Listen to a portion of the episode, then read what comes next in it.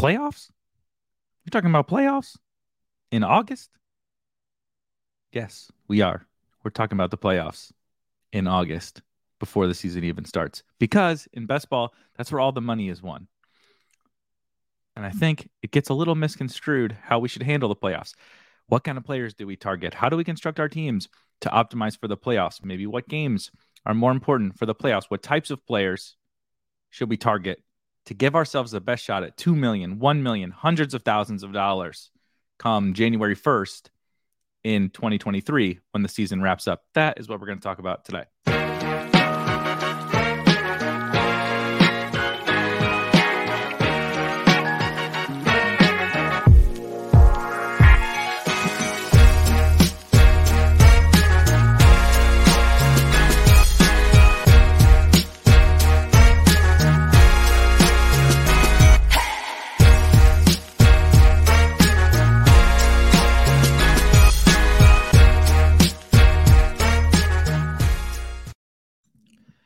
I don't know why, but the um the Jim Mora playoff clip, maybe it's my my age, my generation. That that play that playoff clip will forever be, one of the the few sports quotes that I will absolutely never never ever forget. And the picture of him, everything, everything is just perfect. And it's perfect for what we're talking about today. Two, with the best ball playoffs. I think the playoffs are something now I'm it's going to trigger me every time I say the word playoffs. Playoffs? the the playoffs are something that gets a little like it's maybe misconstrued as to, you know, what it even really means for these these best ball tournaments. And it's a little bit difficult to kind of convey specifically what what role the playoffs play in how we draft teams and you know how we construct our entire port- portfolio maybe how we rank players. And we'll get into kind of all of that today. The the first thing is making sure that people really truly understand like when we say, when anyone says, when I say that all the money is won in the playoffs, it, it's obviously a little bit of hyperbole because there is money not won in week 17. But on underdog and on DraftKings, there's very little money that you care about not distributed in that final week. And so when people talk about I'm playing to advance, I just want to get as many teams through. That that thesis generally makes sense, right? You will hear someone say, not me, but you will hear someone say, I'm just trying I'm just trying to get as many teams into the playoffs and then that's my way to to get as many shots to see if I can make the finals. And while theoretically that might make logical sense when you say that out loud, the problem is that I don't specifically know what that mindset is doing differently than than say I am or probably anyone that is listening to this channel that is a little bit more focused on taking down the top prize and and thus the playoffs. You might hear someone say, "Oh, uh, I draft a little bit more three quarterbacks or three tight ends, or um, maybe maybe I draft a little more early running backs, right? Because I need those running back early season points." The the problem and the counter to that is drafting more quarterbacks is drafting more of a position where you only start one and it's a generally flatter and more projectable scoring with less injuries. And so all you're really doing is elevating your floor a, a, a, little bit. And even then, it has to kind of, the scores have to align, right?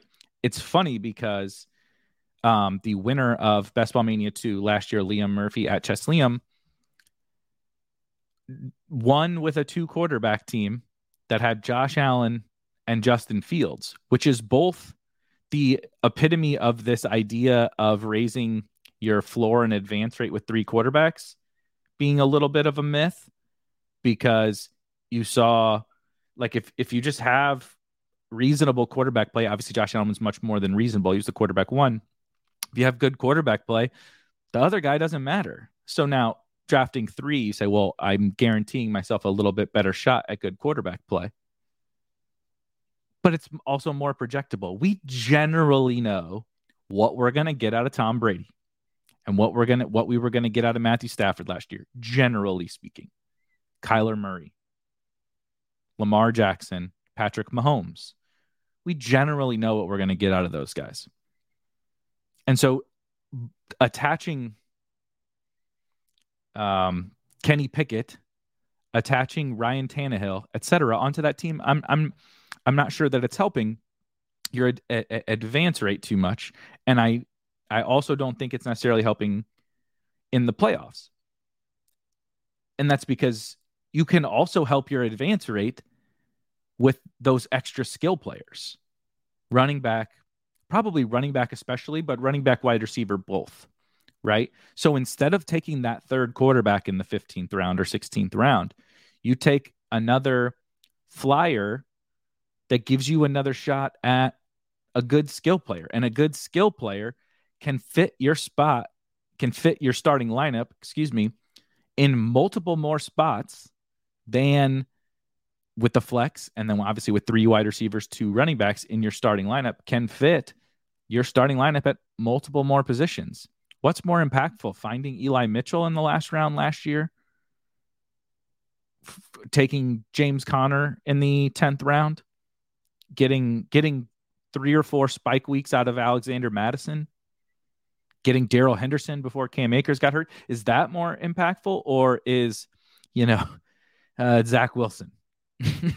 and I don't dislike Zach Wilson this year at all, but I don't think it's necessarily helping your advance rate. Then on the other side is tight end. Tight end is the lowest scoring position. And so I do take three tight end teams. I've written quite a bit about three tight end teams. But it's more so looking for different ways to leverage the field in tournaments. It's not necessarily looking for the advance rate. And so there's this idea that it has to be one or the other with playoffs, focusing on playoffs and focusing on week 17 and focusing on upside or focusing on advance rate and and such. And then the final thing with that is you get the running back position. People might say, well, you can't take I don't I don't take zero running back because it has lower advance rates, which I don't think is super true. Generally speaking, A, it's those those types of advance rate conversations are going to fluctuate from year to year and years old data is not very relevant to the the current year we don't need to get into all that but um, there's a little bit of you know issues in the sample that happens with those but the other thing is that from an advancing perspective one of the riskiest things you can do is actually to take a running back early which sounds crazy right I need running backs. I need the early running back points. You know, the running backs can be the game changers in in tournaments. If you hit on Jonathan Taylor, if you hit on Christian McCaffrey, if you hit on um, what old Le'Veon Bell, etc. If you hit on those guys, they're game changers in tournaments. But the problem is to find them, you have to wade through 10, 20, 25 uh, total running backs. And a lot of those guys are going to bust. The wide receivers think think think to last year. Even Derrick Henry, bust because he got hurt. Right? Christian McCaffrey, bust. Um, thinking out loud, Saquon, huge bust. right? These guys just get hurt at a frequent level and they're so tied to their offensive situation that you can much more easily bust with them. The wide receivers like CeeDee Lamb was not very good but it was certainly not worth a late second round pick or a two three turn pick given his production.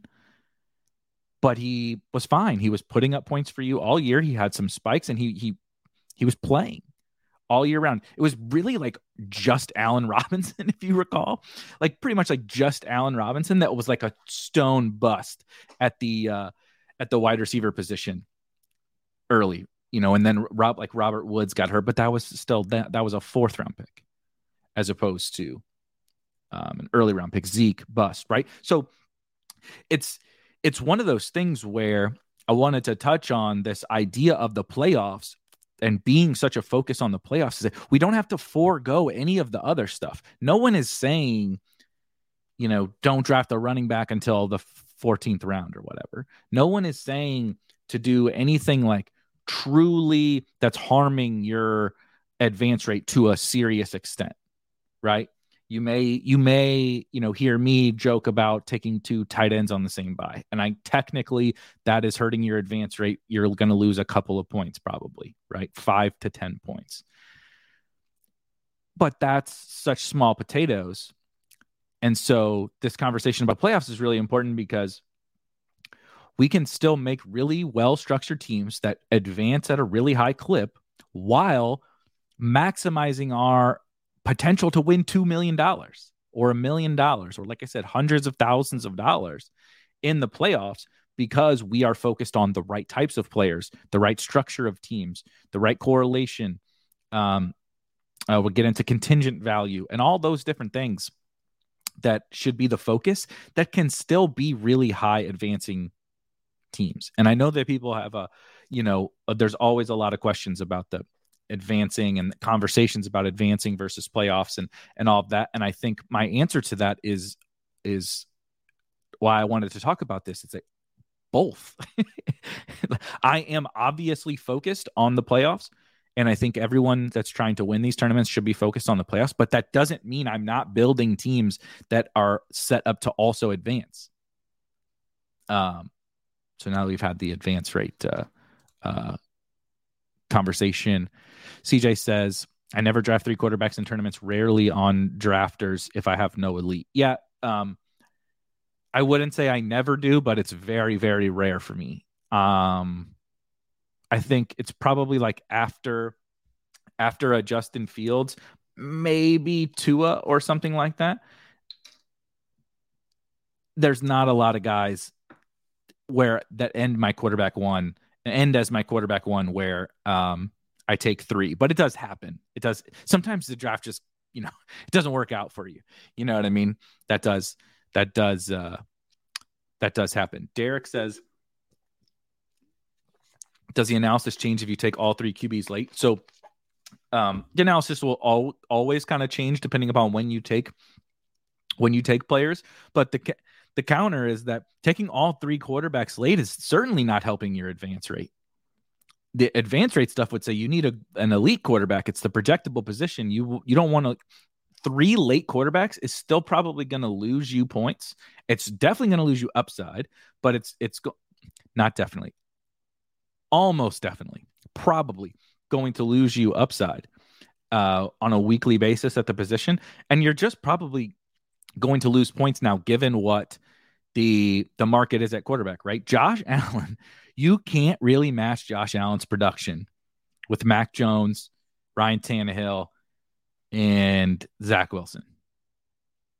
And like, I don't have a problem really it, in a vacuum with any of those three guys. I don't, I have my late round quarterbacks I, I like, and, and we all do, but you're just, it's just, you, you can't match Lamar, Josh Allen, Mahomes, etc. with with those late round guys. It, it, just, you know, it's nothing. It's not a knock on those guys. It's just kind of how, how, uh, how they score, how they score points. Um, this is funny. Tony uh, said Zach Wilson was why he made the finals, and this is, it can be. Zach Wilson was a shit. Uh, he had a shit season, right? But sometimes just by the way scoring happens, this is obviously you won. Uh, nine hundred and seventy-five thousand dollars more than uh, Pete and I did. I think twenty-five thousand was the eighth place prize in Best Ball Mania two. But we we had Dak and Mac Jones as our two quarterbacks. Not especially great for their entire season. And we had tons of guys. We drafted CeeDee and Keenan Allen at the 2 3 turn. Not great picks. Kyle Pitts, not awesome. We had Ja'Marr Chase, but like we drafted a bunch of dudes who are just like, eh, Raheem Mostert, like not very good. But when it just all kind of comes together, obviously exaggerate, um, uh, underselling Raheem Mostert getting hurt in the first quarter of the first game, not very good. But like sometimes things all fall together, right? I mean, shit, Tony had uh, what Najee and Chubb, right? on on your your team. And now Najee was like good, but Najee didn't like blow uh, the the position out of the water, and Chubb certainly didn't. But just when things all kind of work together in concert with each other on a team, you know that's just part of the game. We can't predict exactly how the scores are going to all fold together. Um, and so that's like a little bit part of the difficulty, like the advance rate thing. Uh, again, Pete, Pete and I's team, we lost Raheem Mostert in the, in the first in the first week. We got lucky with James Conner, and James Conner Conner kind of helps carry us. We get a little Pollard here and there. We get Mattison for a couple of weeks, and then um, Sony comes on, and then Penny comes on, and like it just kind of all happened to fall together. Right, Conner kind of carries us to the close to the finish line, and then Sony and Devin Singletary and Penny and those guys take us across you know? And it's like, if you look at the end of season ranks or whatever, it, Rashad Penny probably didn't even have a very good advance rate because he didn't do shit until the playoffs. You know, that type of thing. And so there's a little bit of of that variance, but when you're focusing on those right kinds of players for the structure that you're building and and just in general, that's how that's how you win. No, no one would say no one would say that team that we built is um like a foregoing advance rate. We took an elite tight end. Dak was a borderline elite elite quarterback. We had Davante Adams, CeeDee Lamb, Keenan Allen, Ja'Marr Chase, and then we had uh, a combination of running backs. Raheem Mostert, early season value, and on the 49ers who we liked. James Conner on a good offense, kind of some standalone value and obviously had the contingent value. That's why he goes in the third round now this year. Tony Pollard, Alexander Mattison, um, who did I say? Rashad Penny, Devin Singletary, Sony Michel, Sony Michel. You know, so it's like it's it, we didn't forego any sort of advance rate. We took six running backs, you know, um, but it also had the upside because the the the first thing way before we even getting get into like kind of some of the specifics about the playoffs is I wrote this a, a, while back and I wanted to bring it up and talk about it again is there are player types archetypes of players and elements to how you construct that team that naturally just have more upside to them right? So an example of a player who you know has risen a bunch and i'm not saying that i'm right wrong whatever on this player but i wasn't drafting julio jones. And there was a very strong chance almost a lock i guess you could say that julio would rise as soon as he signed somewhere. I knew that. I chose not to draft him and i chose to draft basically like a, I drafted a lot of zero running back teams, so I wasn't taking wide receivers in the 16th and 17th round. And B, I was targeting when I was. I was targeting the what Wan'Dale Robinsons, Alec Pierce, George Pickens, those types of players. Because Julio at his at his at his age and with some of these other factors as you see here, the three main kind of factors of the types of players I want to target as I construct my teams, he doesn't really fit into any of those. The contingent value thing is like he wasn't on a team at the time. And so it's a little bit difficult to pinpoint if there is or isn't contingent value. Generally speaking, the 33 year old guy um, is is the guy who offers contingent value to his teammates as opposed to being the guy who you know soaks up contingent value. However, he definitely didn't have the youth aspect going for him, right? Um, and and I he, we don't know if he had the contingent value. And then there also was really no correlation because he wasn't because he wasn't on a team. And just kind of all these different factors, he didn't fit into the type of player that I wanted to draft. Again, not saying that that is right, wrong, indifferent, whatever. But that was uh that was kind of my approach and this conversation that we're having here is like why I think there are certain types of players when I only get 150 bullets into Best Ball Mania 3, certain types of players that I'm targeting.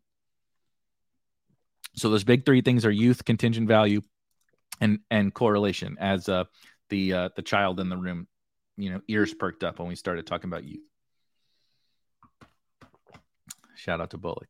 So the the the first thing is that that youthful element, right? there's a reason why last year this I, I don't want to comp these two because I don't think Julio is this level of dust at all. but there's a reason why last year, like I wasn't I wasn't drafting AJ Green. Right? AJ Green wasn't wasn't even really on the board for me, even in Cardinal stacks. Because look, he had the opportunity for even the contingent value and potential correlation, but because of his archetype of this old, declining, maybe even already fallen off the cliff wide receiver, there was just no element that would allow him to be a just a total smash in in best ball right? Older players on average are seeing the production decline. It's one thing that um i hate the patriots okay i'm um for anyone that, that doesn't know, if you're listening, you probably already do know I'm from St. Louis. You see a lot of the St. Louis stuff in the back, you know, Cardinals, Blues, Darius Miles, etc. Um, and I was a diehard St. Louis Rams fan, right? Greatest show on turf, Kurt Warner, Marshall Faulk, Isaac Bruce, all these guys, you know, like where I, that was my team, right? Even after, even into the Steve Spagnuolo era and the Jeff Fisher era and all that. So the Patriots knocked the Rams off their pedestal and I hated them for it. But the thing that, even more so than just like the general greatness of the Patriots, that I respected the most was the fact that Belichick and the whole team seemed to be out in front of this idea that we now should take into our best ball drafts, crazy as it sounds. They would get out ahead of the guy, the aging star, right? They traded Richard Seymour for a first round pick he was in his prime. He's all pro, first team all pro, pro bowler, superstar, defensive lineman. They got rid of him knowing that we might get out from underneath this too early. He might still be a first team all pro player this year. But we know because we understand what happens with aging players, it's just a matter of time before the production falls off the cliff. It could fall off the cliff like, you know, this whole season, right? AJ Green just turned to dust two years ago, actually, on the Bengals. It was just over for AJ Green, right? You watched him, and my God, I felt terrible for, you know, I mean, an absolute superstar wide receiver of my generation. And it just goes. No one can predict it but it just happens. And so the Patriots were willing to get to trade these dudes in their primes because they knew that that cliff was coming and they were willing to say, look, if I'm if if I'm wrong about it specifically happening right now, that's okay. I would rather get out early than hang on too long. And in general, the market of fantasy football hangs on too long because we're so tied to that past production right? A guy who I'm actively fading this year, even though he is still probably a, a quite a good football player and is on an offense I love and I'm extremely excited for is Keenan Allen. I love the Chargers. Justin Herbert is unreal. Staley is incredible. Very excited for the Chargers, just in general, not even just for fantasy. Defense looks good. O line looks good. Everything. But Keenan Allen is this player. I, I don't know if he I don't know if it's going to be this year. I don't know if it's going to be the start of this year. But I know that the type of player that Keenan Allen is and the the gradual decline he's already been having is the type of player that is a prone to fall off that cliff at any moment and b prone to decline over the course of the season as opposed to ascend. Right? So Amon Ra Amon-Ra St. Brown had a couple things come and we'll get to the contingent value because he's this perfect he's this perfect commodulation of all three of these things. Um, honestly, a lot of the uh, guys who smashed last year were so it's interesting. But Amon Ra was the guy who was okay, you know, just kind of out there, little bit of production here and there for the first what eight eight to ten weeks of of the season, and then is the prototypical youthful rookie player who, as the season gets on, he gets more comfortable. You know, I, I don't, i have never played at the NFL level. I don't know what it is specifically about the rookie thing that players get better over the course of the season, but it's basically been proven to happen for many years now. And Amon Ra is ascending, and then boom, no more Hockenson, no more Swift. Their receivers were already dust. And he has this perfect situation where he's coming on strong and he's got the contingent upside now because there's nobody else left on the, left on the offense. And so that was kind of the second point pointer. Younger players on average have production improvements over the course of the season. Um, so you have these kind of polarizing, you know, uh, polar ends, opposite ends, whatever the hell word I'm looking for, the opposite ends of the spectrum for the two types of players strictly because of this age thing and you don't want to lump every single old player into you know there's nuance to all this stuff. But generally speaking like when, when deciding between the 12th round player who is second year player is 22 years old 23 years old um you know maybe more unproven and choosing between the 30 year old guy who has a little bit you know of past production generally speaking we want to side with that that younger player if just looking at that that youth part. Then when we get to kind of this next step you have the contingent value thing which again amon ra benefited from right? He like i said he was this perfect storm of all these different variables that just so happened to come to come together. And the contingent value thing generally is a little bit more at the running back position right? It's much more kind of binary at running back where right so Chris Carson gets hurt. It's Rashad Penny time. He's the one getting the work. Darrell Henderson gets hurt. It's Sony Michel time. Cam Akers gets hurt. It's it's Darrell Henderson time. Um, obviously with um, Amon Ra, he had Hockenson go down. He had Swift go down. So he had this kind of perfect combination of both of those things.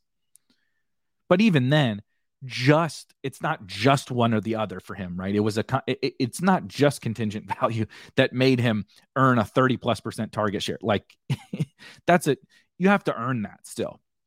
And it wouldn't have he wouldn't have not not anyone would have earned that right? Josh reynolds didn't earn that. Josh reynolds had contingent value at that point. Kalif raymond had contingent value at that point but amon ra earned it right? And why? Because he's that young player that's ascending going over the course of the young, talented player over the course of uh, the entire season. Yeah. As as Bullock says, rookies do not get a 30% target share no matter who is around them, let alone for five straight weeks. Dude's a baller, um, no matter what, pretty much. Um, let me see here. Yeah. Uh, I originally was kind of uh, lazily because I because I also saw that you know Hockenson was out, etc. Um, I wasn't giving Amon Ra, which is the sun god. That's what his name stands. His uh, translation of Amon Ra is sun god. Uh, I, I wasn't giving him quite enough credit when I very first started drafting, and uh, I've recti- I've rectified that.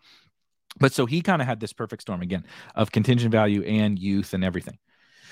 But then you also had Rashad Penny, who well, We'll combine all these things uh, here in a second. You have Rashad Penny, who also does have youth, not quite to the level of Amon Ra, but also has youth. And then running back having a little bit more clear cut contingent value. Rashad Penny has talent and youth, and he just former first round pick. He just needed to stay healthy for once ever. Chris Carson goes down. Rashad Penny gets the, you know, full early down role on Seattle. They also happen to have a nice playoff schedule, and boom, look what happens with with with Rashad Penny. As you see here on on the screen, this was the fantasy playoffs last year, which is really funny when you go to look at these are the you know points per game. I think half point PPR, half point PPR points per game in the fantasy playoffs. First, Rashad Penny, youth and contingent value. Second, Devin Singletary, youth and contingent value. and his contingent value was more Zach Moss couldn't hack it. Matt Breida couldn't hack it. So Devin Singletary just got the full, you know, it was an ambiguous situation. It wasn't just an injury, although Zach Moss supposedly was still struggling with that ankle surgery he had in the offseason last year, which we're kind of just finding out now. But Singletary, contingent value, little bit of youth. Jonathan Taylor, just a superstar. Sony Michel, total contingent value. Wasn't even on the Rams. Wasn't even on the Rams to, to you know start camp gets traded when Cam Akers goes down, and then he gets the contingent value. A little less youth, a little less youth for him. Ironically, Justin Jackson on here, contingent value. Again, not not as much youth. But you see, like the the top 10, top 15, right? D'Onta Foreman. D'Onta Foreman also not on the Titans to start the year. Rex Burkhead, contingencies, right? Um, also, I thought it was kind of funny that both AJ Dillon and Aaron Jones averaged 12.8 points per game. I mean, Duke Johnson, 12.2 points per game. Darrel Williams, 12 points per game. These are all, it's all contingencies. And so when we're maximizing for the playoffs, we're having this conversation about the playoffs, right? Why don't we focus in so much more on the contingencies? I'm not saying you can't draft JD McKissic or um, who's another kind of pass catching back. They're going by the wayside. RIP James White career. They're going by the and I do think Nyheim Hines has some contingent value, so I don't want to throw him quite in there. Um, I, th- I think he would have some contingent value if if something happened to Jonathan Taylor. But point being, this contingent value stuff is like crazy, right? And then again, I mean, even Fournette, who wasn't a smash in the playoffs, but if he had stayed healthy, would have been an absolute smash in the playoffs, right? Even here, I see, you know, God bless James White, but there's nothing ambiguous about his. He can't do what Leonard Fournette and Devin Singletary did, where they just earn the, it's ambiguous and they just earn the job. That's a level of contingency that also exists in an ambiguous situation. And then, like I said, handcuffs, right, etc etc. Hunter Renfrow is a really good football player, but also part of why Hunter Renfrow smashes Darren Waller getting hurt and Henry Ruggs going to fucking prison. you know, so Amon Ra, as you said, Amon Ra, you know, contingent value. So when you start to combine these things, it's like when I go through my drafts and I reach the point of we haven't even gotten to like week 17 correlation and all that bullshit if you just drafted off youth and contingent value, and then we're we're gonna add in this this correlation part. But if you just drafted off youth and contingent value, you could probably cover like all the upside stuff that you need. Obviously, you're missing quarterback because quarterback doesn't really. I mean, quarterback has youth, but it's not the same thing. And then if you can bolt on the third bullet of correlation, is like kind of the holy grail combination of of all these things. And and correlation is multiple things. It is just strict inter-team correlation type stuff right? One thing that didn't work last year but one thing that i was doing um shout out to our guy who plays tonight darrynton evans but I was actively like betting against Derrick Henry, which was clearly failing miserably and then clearly succeeded given the workload, age, etc. of of Derrick Henry, I was making an active bet against him, and his backup was Darrynton Evans. Darrynton Evans is not was not the archetype of a player. He's much more like Nyheim Hines than he is like Alexander Mattison, right?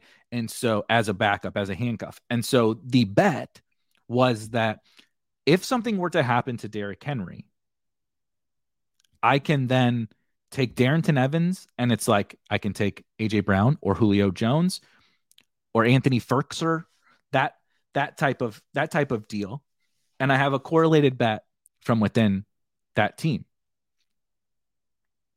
Something happens, I get multiple guys that benefit because Darrynton's not just going to. I mean, Derrick Henry was getting some of the most ungodly touch totals of all time during that stretch, and Darrynton Evans is just not going to get that. So, what does that mean? Probably a little more passing.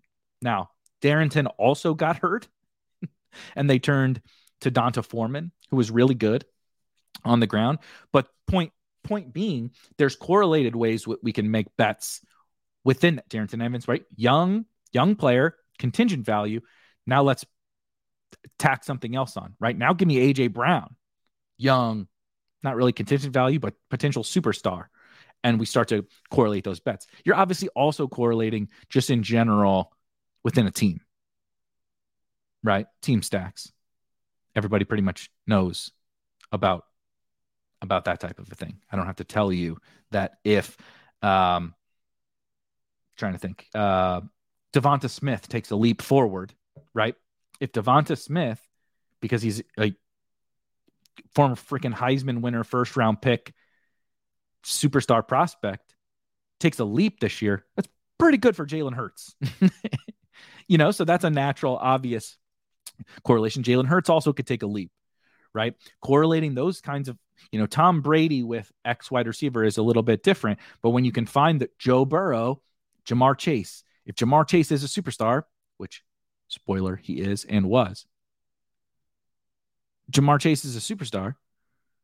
Joe Burrow, also former number one overall pick. If those two things both happen to be right, the, the ceilings are correlated mo- even more than just a natural quarterback wide receiver tandem. I really like that with uh I really like that with uh um the Bills this year. Josh Allen, it's not like he can even like really go to to greater heights, but if uh you know, if Gabe takes a leap, if Isaiah McKenzie takes a leap, if Dawson Knox takes a leap, I mean, good lord, man. the offense offense like doesn't really need excuse me, any more firepower, but Jesus Christ. Also feel that way about the Chiefs this year. They've been relying upon Tyreek Hill for such a long time, and now you have Juju, Sky, MVS, not so much Hardman, but you know, you have more weapons. Maybe none of them individually are Tyreek. I mean, none of them are individually Tyreek Hill. You have more weapons. If the the culmination of those weapons combined with the best quarterback in the league, at least the best passing quarterback in the league, like the sky is the freaking uh you know the ceiling the through the roof is the ceiling. So you you kind of have have that. Then obviously lastly you have you know correlating in the playoffs right? Week 17 um i walk through this article is on the website. I believe it is called yeah maximizing but it's under under nfl you can find maximizing playoff upside for tournaments. I won't bore you with all of the correlation thing. But I think there was, again, last year was a little bit of a perfect storm, but there's very, very, very, very, very clear examples of why and how this correlation stuff works, and specifically why and how it works when you combine these types of players. It's not like AJ Green correlating AJ Green with, let me think about this AJ Green with Zeke last year, right? They played in week 17 last year. Zeke was fine. I'm I'm not even like shitting on Zeke, but that doesn't check any of these boxes. Zeke definitely doesn't have contingent value. Not really young anymore, and at least his body isn't young anymore. And AJ Green doesn't check any of these boxes. So yes, they're correlated for week 17, but I still never want I, I don't I don't want that combination in my portfolio. On the flip side, CeeDee Lamb or Michael Gallup, who ironically Pete and I had both of those both of those guys on our team with James Conner or with Rondale Moore. That has all, all these variables, right? And that didn't come to fruition. But what we did see come to fruition Amon Ra and Rashad Penny. Amon Ra was the absolute stone nut perfect storm of all these things. Rookie talented player, um, also late round pick, getting the contingent value, and then you correlate him with another player doing the exact same thing. Rookie, young, ta- not rookie, what third year, third or fourth year, whatever the fuck Rashad Penny is. Young player, Rashad Penny, talented with contingent value behind Chris Carson. And then they play each other in week 17. And look what happens when that hits. You win a million dollars right? You win a million dollars when that hits. No one is saying we're predicting all of those things, but when you stack those things up, that's what ceiling it can provide, right? The Seahawks just boat race the Detroit Lions. There was 70, 70 points in that game. Was it 41 28? I think 69 points. Nice. Um, should have known. Should have known. Uh, yeah. We're struggling too many too many upside ceilings, playoffs, all that. Uh, uh, we're we're slipping over our words. But the Amon Ra and Penny thing is just the absolute perfect perfect example. On the flip side, you don't have the youthful factor, but you had Darrel Williams who was actually the bring back. It wasn't it wasn't a, a bring back against you know Ja'Marr Chase drops 50 in the uh in the fantasy finals. And it wasn't Tyreek, and it wasn't Travis Kelce, it wasn't Mecole Hardman, it wasn't CEH. It was Darrel Williams. Just take Darrel Williams in the last round because when the Bengals are scoring so many points and scoring on such big plays, you're getting the Chiefs offense and you have this again. Now Darrel's not doesn't necessarily check that youthful box, but he absolutely checked that contingent value box. Something happens to CEH, you have the mentor out there scoring 20 whatever 25 fantasy points in uh in the championship. So those are just some of the examples of the contingent value thing. But I think those three bullet points are like we get lost in the playoff thing and we've joked and you know clickbaited people into the week 17 is all that matters and all that but we sometimes lose a little bit of those how do you get that like okay week 17 is all that matters so the the the Davis Mattek joke from the Underdog show, right? About Zach Ertz and Tyler Allgeier is a great bit and it's very funny. And if you missed it when Davis did a draft with them and just sent Josh and Hayden spiraling, rightfully so. Very funny. Must go watch it. But that's actually uh, the the the thing we're kind of talking about here that's a little bit missing the mark. Zach Ertz doesn't fit any of this. Zach Ertz doesn't really have contingent value. Zach Ertz definitely doesn't have youth. He has the opposite. And so he had the correlation. Tyler Allgeier kind of has the youth and contingent value, but we're talking about a fifth round rookie on the Atlanta Falcons. And so just lumping them together and saying week 17, oh, week 17 is a little bit missing the mark because you kind of have to start here, right? You start with the youth contingent value. The, the archetype of a player has to be there first, as opposed to just, oh, they play each other in week 17. Again, going back to the AJ Green example, like I don't give a shit if AJ Green is playing a little, you know, a peewee p- football team. I'm not drafting him in in week 17. I don't care. He doesn't fit the type of player I want to put in my portfolio. And so that correlation stuff, he's never gonna he's never gonna factor in. He's never gonna be high enough up on my rankings to where he fits. I'm not gonna take him over Wan'Dale Robinson just because I have um, uh, Kyle Pitts on that team. It's just not happening. And I don't think you should either. And so those are like the big things about um, the playoffs. I did um, write a little bit about about some of the week 17 game stacks. Go check that out too. A couple of things um, of note is uh, i specifically called out two the two games that are probably two of the most popular games as you see notable games left off the list. Now they're not left off the list but from a kind of prioritizing you know truly prioritizing kind of uh, game stacking these these games. you have the Bills Bengals and the Rams Chargers. I'm actually going to start with the Rams Chargers. And the problem with the Rams Chargers is is really just cost.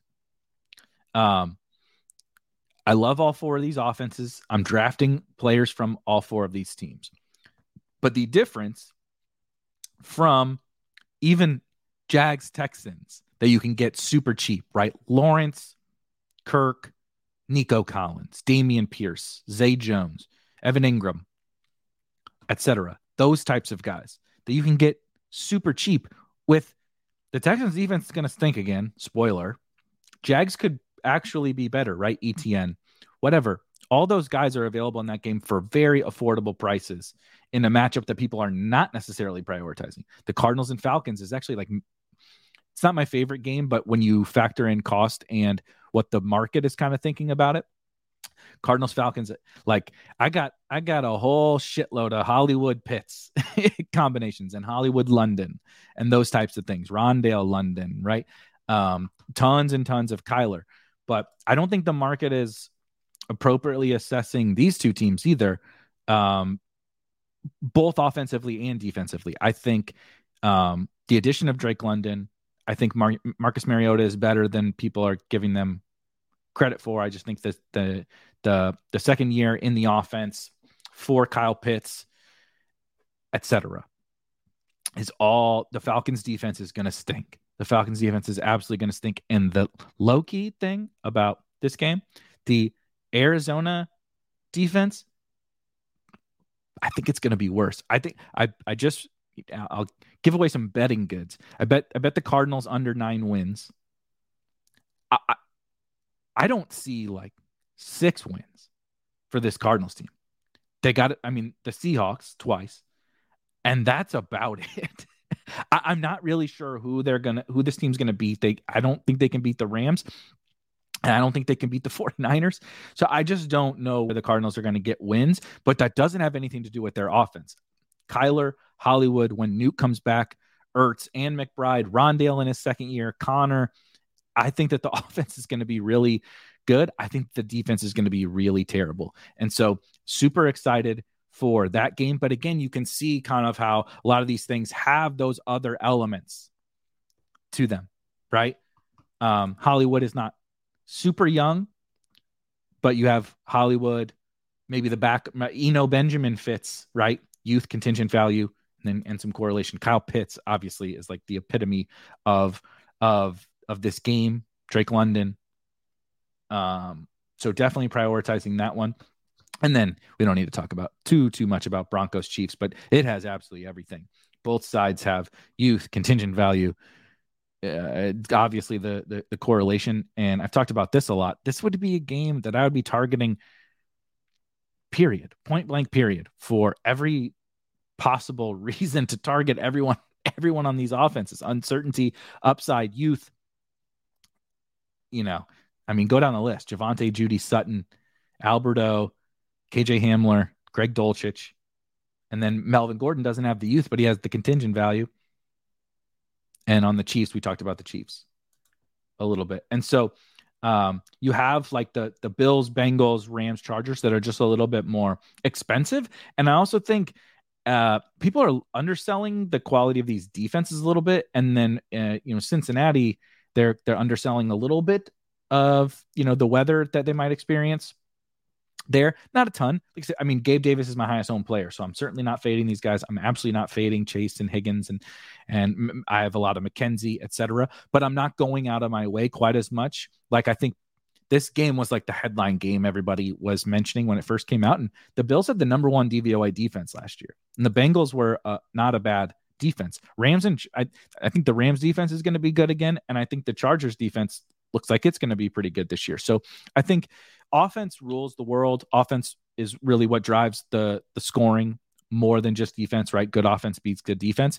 But I do think, um, just from a playoff upside perspective, that these games are just a, a smidge overhyped, right? Not I'm not avoiding them. Again, Gabe Davis is the highest own player. I'm definitely drafting Cooper Kupp, Mike Williams, you know, Ja'Marr Chase, T. Higgins, etc. But um, when I'm like really trying to hone in, like say there's a tournament, I, I walk through my um, Milly Maker teams on DraftKings, when I'm really trying to hone in a little bit more on like in like one of maybe these crazy big field tournaments where I want to make sure I hit my combinations of players from games, I am prioritizing a little bit more of some of uh, of these other games just to make sure I'm hitting everything about them. And it's a combination again of of some of the game environment type stuff, but also those three critical elements: youth, contingent value, and then correlation.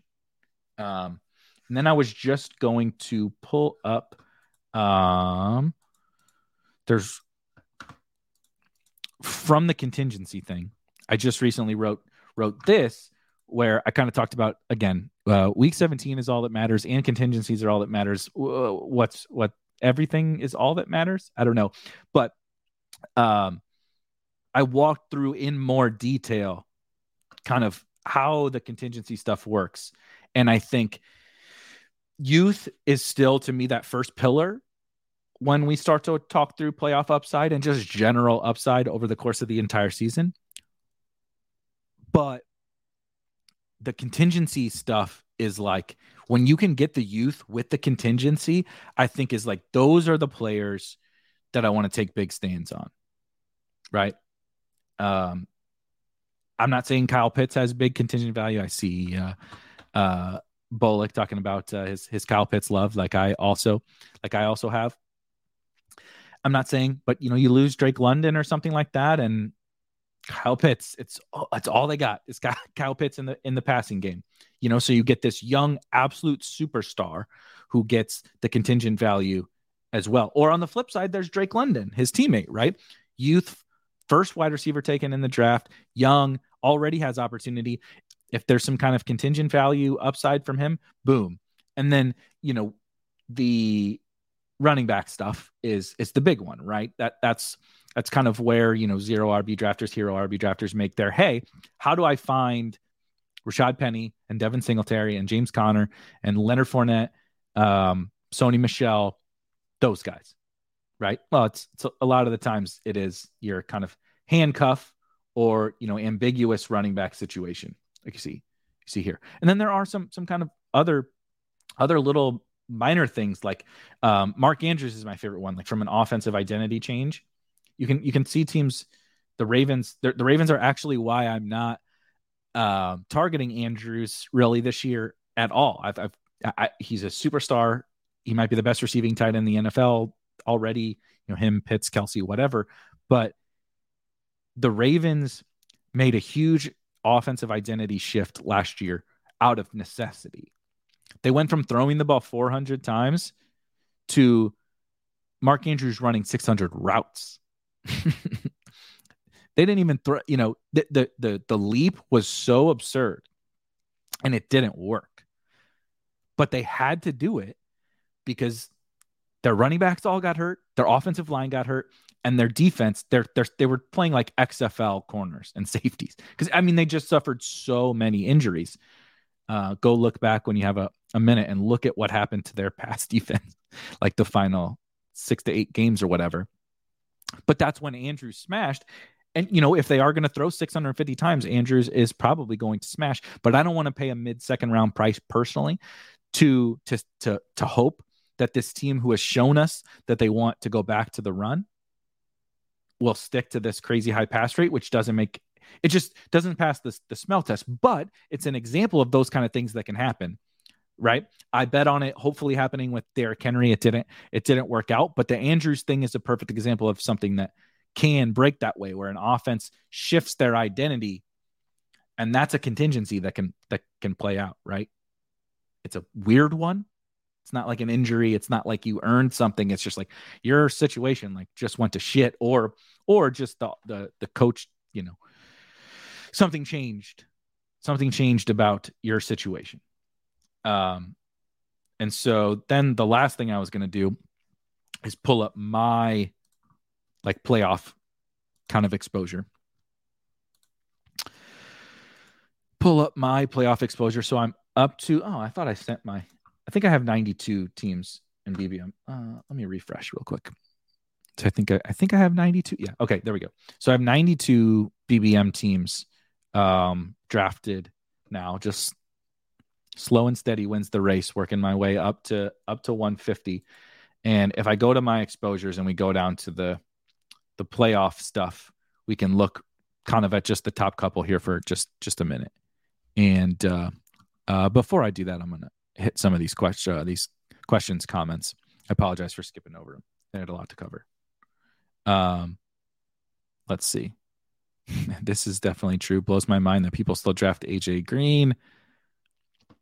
Jason says, I feel like Keenan's archetype isn't great for best ball anyway. Keenan Allen isn't great for best ball anyway, especially when you can usually take Mike Williams instead, even without all the other factors. I totally agree. Nailed it. Nothing more from me. I definitely have. No, Nez says there's just so many studs around Amon Ra. It's hard to get him. That is, I definitely don't have a problem with that. I'm, i actually don't know how much on Best Ball Mania. I really don't think I have much. It's so nine nine percent Amon Ra. So like at the you know at the field basically is what I have of Amon Ra. So I feel similarly. Something Johnny says something happens to AJ Brown and Devonta Smith is a smash. Yep, hundred. Um, MVS is just a tall, taller Tyreek. God, I hope so. As you see over here with as I sit with 34% MVS in best ball mania. Um let's see here. what if Flacco is this year's Kurt, Kurt Warner? Um I, mean I have a lot of uh I have a lot of Jets.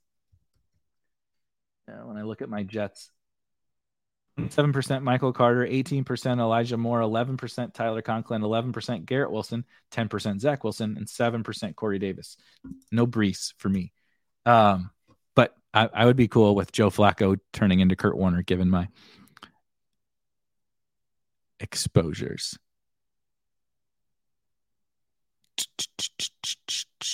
Let's see. Another Arizona Atlanta person. CJ's starting to force Amon Ra. And then uh, Omar says uh, 50% Godwin is preventing me from getting any sun god. I think uh, I think that might work itself out for you. I, I think, you know, we, Godwin, you might get uh, a little bit of steam one way or the other. I think they might end up Godwin's back, uh, just getting more and more work in practice um, I think Godwin's going to get pushed up a little bit. So we can see, you know, I haven't like specifically like planned this out and looked through this, but we can see some of the pairings that you'll notice. I want to do Arizona and Atlanta first, right? Just like I said, the my main pairing, main kind of the look here. There's a perfect, perfect example. Hollywood is not crazy young, but you have this youthful who's like Hollywood's this weird thing where he has the contingent value like to start the year. He's hard to explain. He's just a guy I'm really high on. I think he's just a perfect fit with Kyler. But you see with Hollywood and Pitts, Hollywood and London, and then Pitts and Rondale, and then obviously Kyler with London on the other side, Kyler with Pitts on the other side. What do we got? Kyler, Hollywood, and Pitts. A um, little bit of Marcus, a little bit of Marcus Mariota. Uh, we've mixed in but uh, you kind of see like where we start to com- you know you put Kyle Pitts together with with Hollywood in the playoffs and like that's what we're looking for. I did want to look at uh also at Denver Kansas City. Here's Denver Kansas City is probably the best example of all this. Like every single possible pairing you could have with these guys is like covers all of this stuff. MVS doesn't really, you know, MVS, Melvin, and Kelce don't like really have the youth but they have the they have the absolutely have the you know the offensive situation, maybe the projection ranking, and they 100% all have the contingent upside. Um, so it's just like this again, perfect storm of all these players in this game, and you can see like Javonte and Sky. Like I can't think of like a better combination of those things.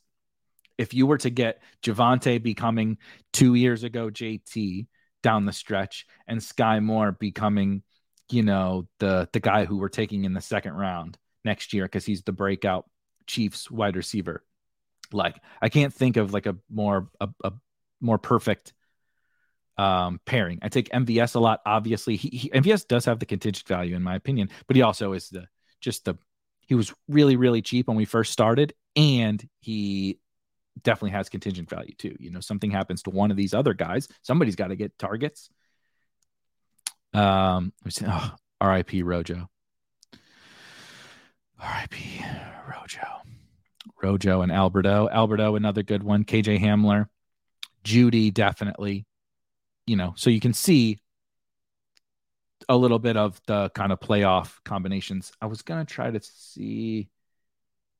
Uh, let's look at one of the guys, one of the groups. Here we go. Chicago and Detroit. Here, you want to?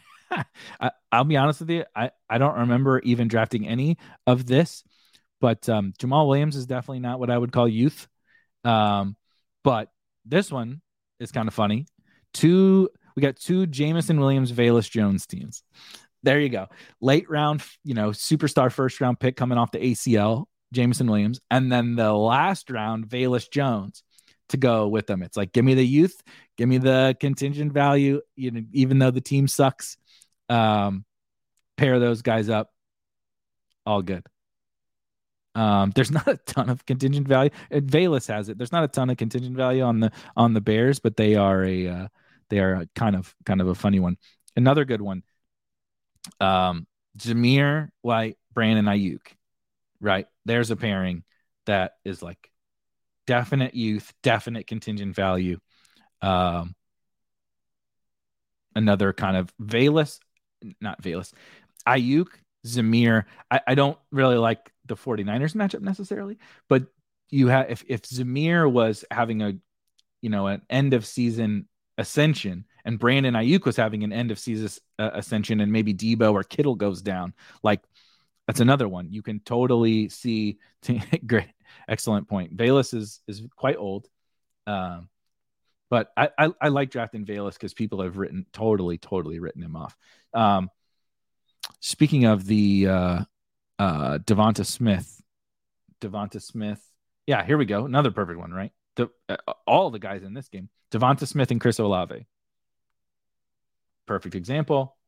God forbid Jarvis Landry breaks down and Michael Thomas' ankle still isn't right, and AJ Brown gets dinged up again because you know AJ Brown that's what he does.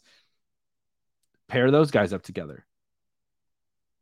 You know, that, that's kind of going back to the very original thing. Would anyone tell you so even like just looking generally at, my exposures, right? I, I, know some people don't like Gabe and some people don't like MVS, but would anyone say Darrell Henderson is a bad like you can't like J- Darrell Henderson? Like I'm trying to advance. I can't take Darrell Henderson. Like nobody thinks Darrell Henderson or Kyle Pitts or these guys are hurting your advance rates right? And I'm not drafting structured. Like, I mean, 32% of my or 35% of my teams are 2682, 2772, 2673, right? All, these are like all, all my teams are not crazy constructions. But it's the way I construct the players and the player archetypes together that is what then turns it into a playoff upside type team, right? As you obviously see, 67% zero and hero running back over here.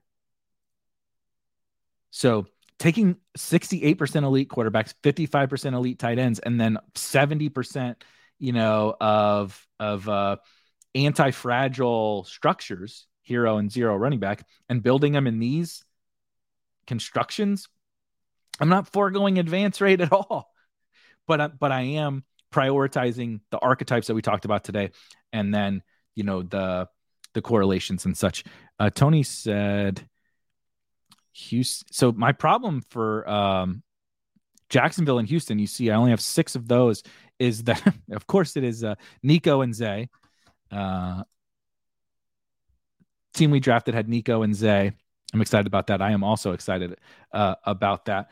Nico got steamed up so damn high that uh, I haven't gotten very much of him anymore. But you you kind of see Zay doesn't have super um, youth on his side either. I guess neither does Christian Kirk. But that's a game I like.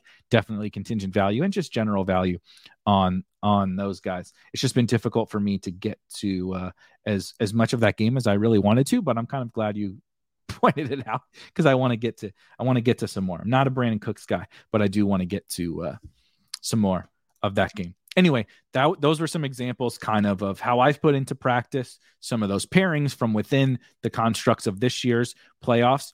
And hopefully the discussion around kind of a lot of those archetypes and how we can maybe find those archetypes and fit them together and use that to maximize the playoffs and and you know strategize around that in our drafts. Hopefully that was hopefully that was uh, helpful. It was honestly helpful for me um, I joke, I kind of joke about that all the time, but I'm not really joking that when we get on and have these strategy talks, it's like helping me work my way through these different concepts and all that.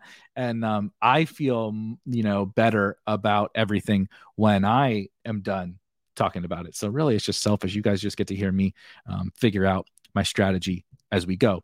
Tomorrow, special presentation of the Friday Draft Club Rob Coakley at King Coakley, um, my coworker, is bringing on the one and only, the guy everybody loves, Peter Overzet, ship chasing, um, my fantasy life, all the uh, club top shot, uh, splash play, right? Everything that that Pete does, you guys know him. They will be coming on tomorrow at 6 p.m. Eastern to draft a big dog team on underdog. So Rob and Pete be live here tomorrow at 6 p.m. Eastern to draft a big dog team. So make sure you come check that out. If you have not subscribed to the Spike Week premium tools like Draft IQ was pulling there, uh, pulling up there, like the overlays that you can use when you're draft, I really do highly recommend it. There's a link down in the description. So for me and uh, uh, for these dogs and uh, for Rob and uh, Pete tomorrow, they will see you guys later. I will see you guys very soon. Have a good weekend if I don't talk to you later. Peace.